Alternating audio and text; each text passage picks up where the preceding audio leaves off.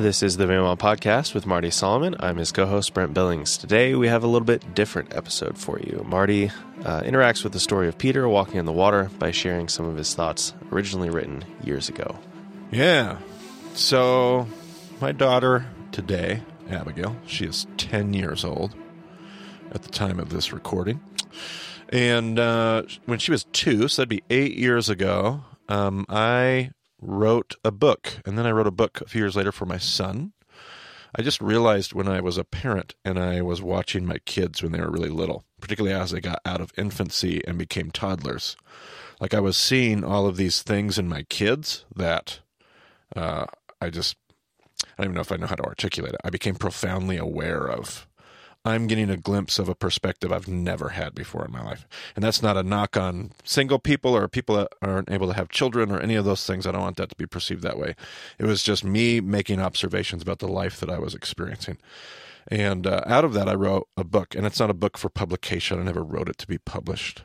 Someday, Brent and I, we've chatted about maybe I'll get it edited and proofread and have it in some form where people can get it for a donation or something like that. I don't know. Maybe someday. But today we don't have that. Um, and uh, but I, I wrote this book just for my kids. I wrote a book for Abigail, and then I wrote a book for Ezekiel. Abigail's book was called "When Two Year Olds Preach," and then Ezekiel's book was called "When Five Year Olds Preach."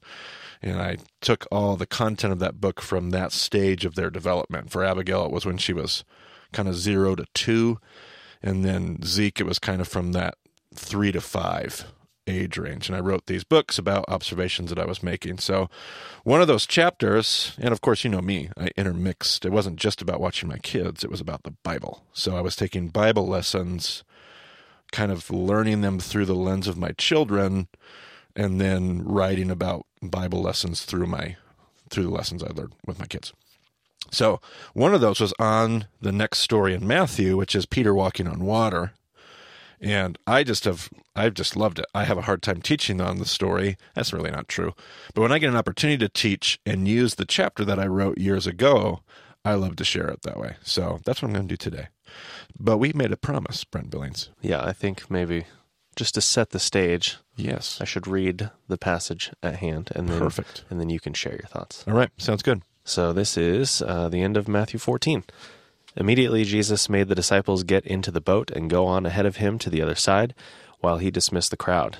After he had dismissed them, he went up on a mountainside by himself to pray. Later that night, he was there alone, and the boat was already a considerable distance from the land, buffeted by the waves because the wind was against it. Shortly before dawn, Jesus went out to them, walking on the lake. When the disciples saw him walking on the lake, they were terrified. It's a ghost, they said, and cried out in fear. But Jesus immediately said to them, Take courage, it is I. Don't be afraid. Lord, if it's you, Peter replied, tell me to come to you on the water. Come, he said.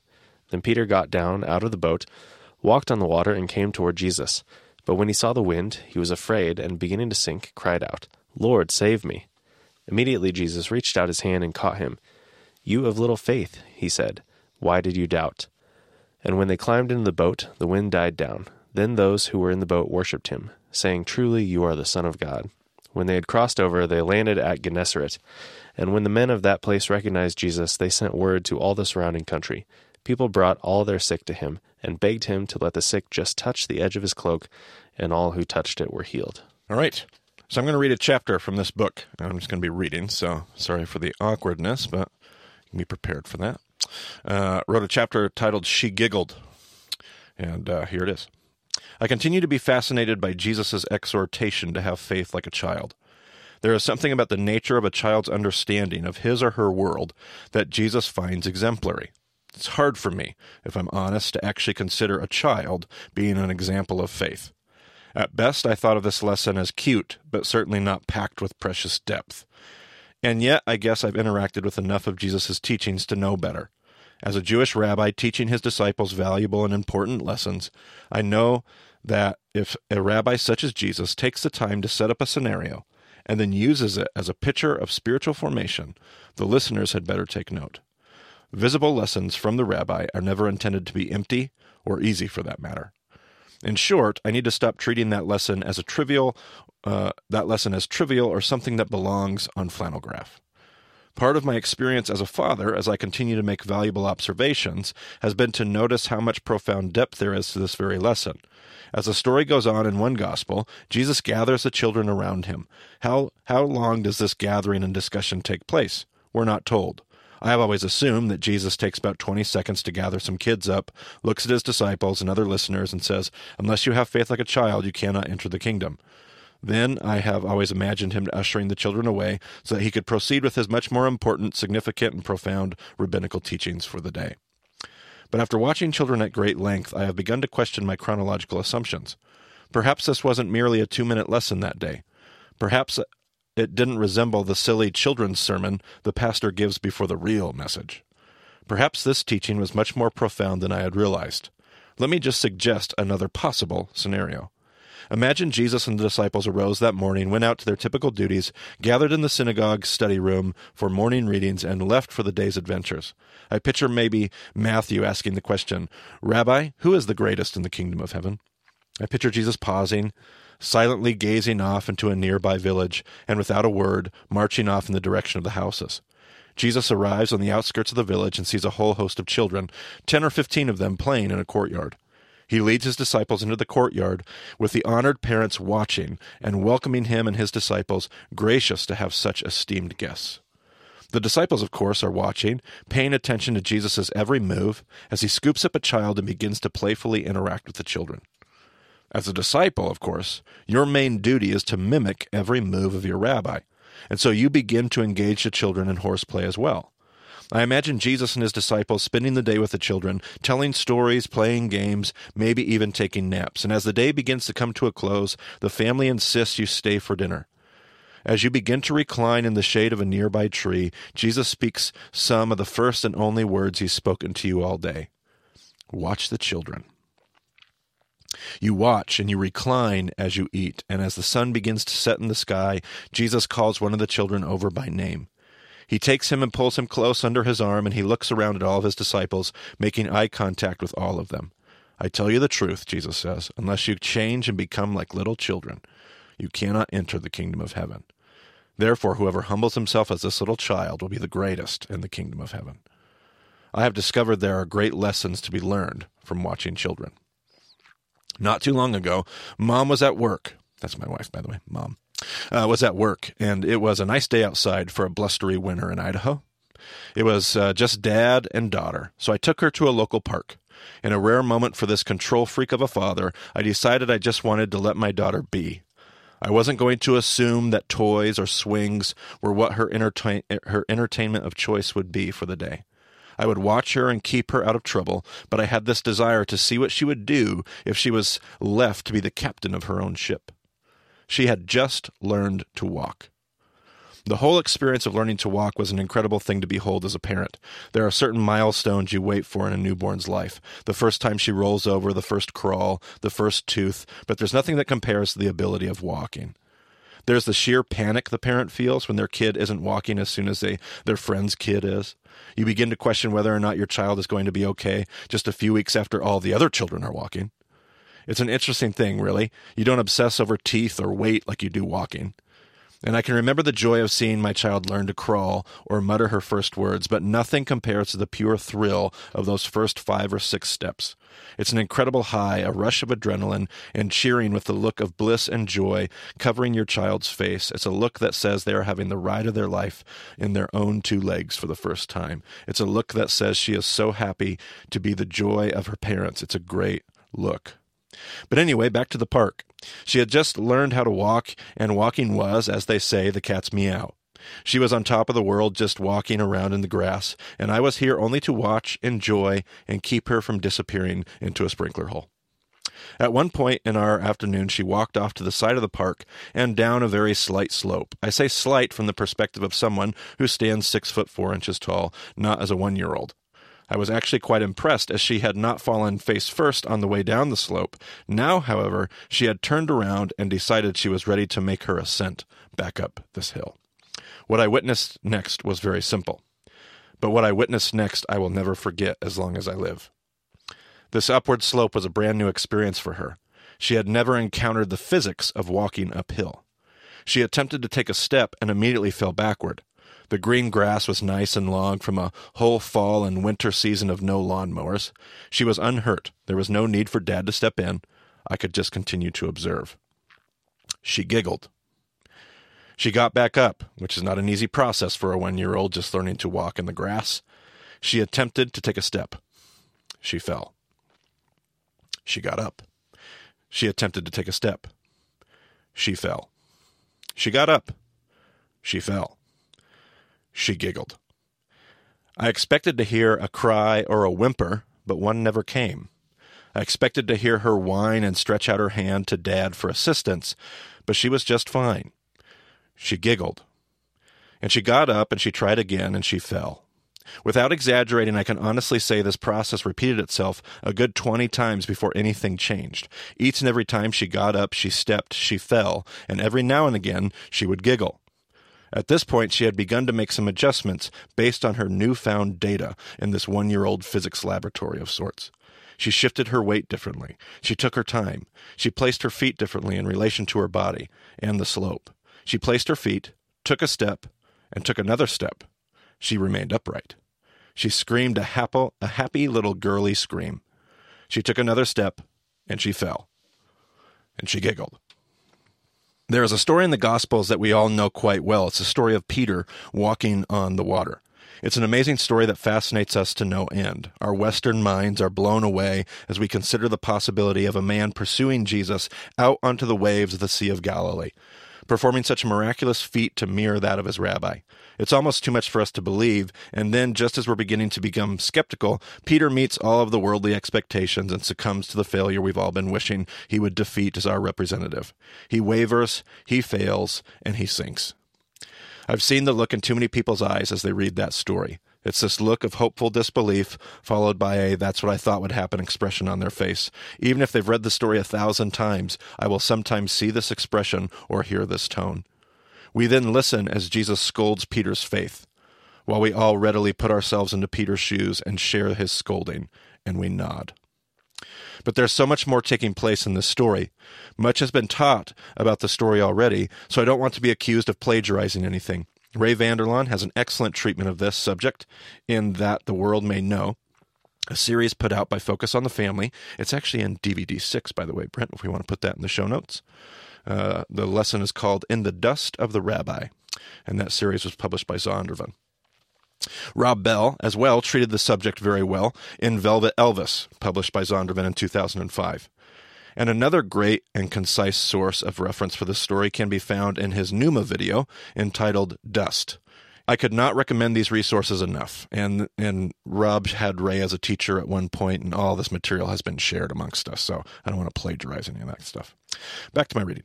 The first century concept of discipleship was such that the most successful thing you could do in the Jewish culture, the thing they valued the most, was the study of Torah. One of the pinnacle experiences of the Jewish school system was being given the opportunity to become a Talmid, or as we say it, a disciple. If you thought you had what it takes as a student of the Torah, you would apply for discipleship under a rabbi.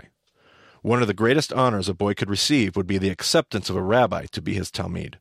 If a rabbi chose you as a disciple, he was in essence saying to you, I believe you have what it takes to become just like me. It was a great honor. So the path of a disciple was a path of memorizing the rabbi's teachings, taking on the rabbi's set of interpretations, and, most importantly, becoming just like the rabbi. This meant that you spent all day, every day, trying to mimic the thoughts, actions, and teachings of your teacher. Some Jewish scholars say that they have seen a rabbi proceed into a restroom. I actually have a friend that says he saw this in an airport and in his wake are 10 or 12 young disciples. You want to be just like your rabbi. If your rabbi does it, you do it. And you know that you can do it because if you could not have done it, the rabbi would have never called you. The rabbi's call is his affirmation in your ability and your potential. Peter finds himself in a boat that night with the other disciples, and they end up encountering Jesus, who happens to be walking on the water. If Jesus is walking on the water, what does Peter want to do? He wants to be just like his rabbi. Lord, if it's really you, call me out to you on the water. Come. And Peter does. He walks on the water. It's an incredible story. Peter is a true disciple. And then Peter sinks. But why does Peter sink? The answer for many of us is that Peter loses faith. He sees the wind and the waves and he loses faith. That is correct. But as Bell asks, whom does he lose faith in? Jesus? Jesus is not sinking. Jesus is doing just fine. Does Peter lose faith in Jesus' ability to help him walk on water? Or does Peter lose faith in himself? Jesus rescues Peter, pulls him into the boat, and then asks, O you of little faith, why did you doubt? Is this actually a rabbinical scolding of Peter's failure to accomplish his task, or is this question of Jesus actually driving at his belief in Peter? Peter, if you didn't have what it takes to walk on water, I never would have called you out. If you have everything, you have everything you need to do this. I believe in you, Peter. You can do whatever I call you to do. I will never ask you to do something you cannot do. Listen to what Rob Bell says in Velvet Elvis. So at the end of his time with his disciples, Jesus had some final words for them. He tells them to go to the ends of the earth and make more disciples, and then he leaves. He promises to send his spirit to guide them and give them power, but Jesus himself leaves the future of the movement in their hands. And he doesn't stick around to make sure they don't screw it up. He's gone. He trusts that they can actually do it. God has an incredibly high view of people. God believes that people are capable of amazing things. I have been told that I need to believe in Jesus which is a good thing. But what I'm learning is that Jesus believes in me. I have been told that I need to have faith in God, which is a good thing. But what I'm learning is that God has faith in me. The rabbi thinks we can be like him. I often watch my children and wonder when it was that I lost faith in myself. I'm not talking about a narcissistic faith that seems to elevate my standing in God's created order and lacks humility. I'm certainly not trying to promote some humanistic worldview that seems to assert that the answer to all of our ills somehow lies within us. I truly and earnestly believe that the hope for all of this world's brokenness lies in the power of the resurrected Christ and the reality of Jesus. But I'm talking about faith in myself that recognizes that I'm made in the image of God the kind of faith that might actually be willing to believe there must be something worth loving and worth saving if God was willing to save it through the story of the cross. I wonder, as I watch my children, how it was that my innocence was somehow connected with my confidence. Boy, there's another chapter or two just waiting to be written there, isn't there? Jesus tells me that if I were to watch children for a little while, I would probably do it would probably do me some good. That if I cannot change and become like little children, the kingdom will be out of my reach. One of the things that I'm noticing about children is they have incredible faith in themselves. They know that dad is there, and they know that mom is there, and they know they are loved, and they just want to play and smile and laugh and tumble. It seems like later on in life, we begin to question all of those things. Is dad really there for me? Am I really worth loving? Can I really do this? and we try to do the things we know in our hearts we were created to do. We step out of the boat and we begin to walk, but we know the wind and the waves are out there somewhere, just waiting to sabotage our one fleeting moment of weak courage. We try and we sink. And we're not surprised, really, are we? We knew it would happen just like this. There's no way we could ever walk on water. So we grab for our life preserver, we climb back into the boat, and we hold our gaze on the floor as we take the scolding that we knew we had coming. Oh, me of little faith. Oh, me, the big doubter. It's just another failed attempt to live out what God intends for my life. When will I ever learn? I should just get used to this and stay in the boat next time. It will save me the humiliation and the pain and the failure. It's much safer and nicer here in the boat. Yeah, next time I won't be so silly. I picture Jesus grabbing me by the chin and jerking my head up, waiting for my gaze to meet his. And with a divine sparkle in his eye, he looks into my soul, the soul he knows intimately because he personally knit it together, and he says to me, You can do this. I go back in my mind and remember my daughter on that slope 20 times, 30 times, Ten minutes later, we have finally traversed the 12 feet that leads the top of that slope. And she laughs and she giggles and she prances and waddles along the now level ground, and she is thrilled to be at the top and to run and play with ease. Of course, she was happy to be at the bottom of the slope, too. I've come to a new realization. I want to learn how to giggle. I would never suggest that we trivialize sin for even a moment. I'm not saying that failure is somehow okay and God doesn't care about our success. I'm not one of the Jesus followers who seems to whip God's grace around like it's a get out of jail free card from the Monopoly game of life. In fact, I've noticed it's the very fact that I take my sin so seriously that I end up being so incapacitated. But there's something here that I'm supposed to learn from my daughter. There's something about that slope in the park that's bringing me closer to the kingdom of heaven. I'm tired of being immobilized by my failures. I'm tired of being the guy who knows there's no way he can pull this off. I'm tired of having a laundry list of excuses. I'm tired of letting this stinking slope get the better of me. I'm tired of wondering whether or not my father is there for me. I'm tired of trying to decide if I'm really worth being loved. I'm tired of worrying about what the world wants from me and expects from me and thinks of me and says about me. And I can't just snap my fingers and make the slope go away. My problems and my hiccups and my sins are things that I'm going to have to deal with. I'm going to have to get over the problems that seem to keep me down. The Spirit of God is trying to complete the work within me that He started a long time ago. I have some falling to do, and I have plenty of getting up to do. And I have a salvation that needs to be worked out with fear and trembling, and it's going to take some effort. But I wonder if God would rather sit in a boat and say, You of little faith or if he'd rather sit on a park bench and watch his child learn how to walk. I wonder if he could actually sit back and enjoy himself, if we could learn how to fall and get up and fall and get up and keep believing and keep getting back up and keep refusing to give up because we're going to make it up this slope and we're just so glad to be with dad and to be loved and to know that we are okay. I know that I love to watch my daughter learn new things and not be stopped by her failures. I love to watch her giggle. I want to learn how to giggle. That's the chapter, Mr. Billings. I have to say that uh, it means a little bit more this time than the first time that I heard it. Yeah. now that I have a child. now that you have your own, you are on your own journey here. Not walking yet, but but uh, the the principles apply. Yes, absolutely. So we're going to offer up if if anyone wants to read the transcript essentially of that. Sure. It's, uh, it goes Yep. across two different blog posts that you wrote back in 2015, and I think the original material is from even before that, right? Yep, 20, yeah, 20, 2011, really. 2012, I think, when I pinned it. So we'll have links to uh, those two posts in the show notes as well as the uh, three works that you referenced earlier. I'll throw one more in there too, by All the right. way. If you love the spirit of this podcast, uh, read Prototype by Jonathan Martin. Just one of my favorite books. Uh, premise of that book is that we all have this this awareness that I'm writing about here, this innocence of a child. It's all in us, and uh, he talks about being that little boy on a bike. Um, and uh, so, just really, really, really good book. So, Prototype by Jonathan Martin. All right, that'll do it for this episode. Uh, if anyone has any thoughts, comments, concerns, uh, you can go to BEMADiscipleship.com and contact us there. Uh, that'll send an email to Marty, or you can find us on Twitter at Marty Solomon. I'm at EIBCB. And uh, thanks for joining us on the BEMA Podcast. We'll talk to you again soon.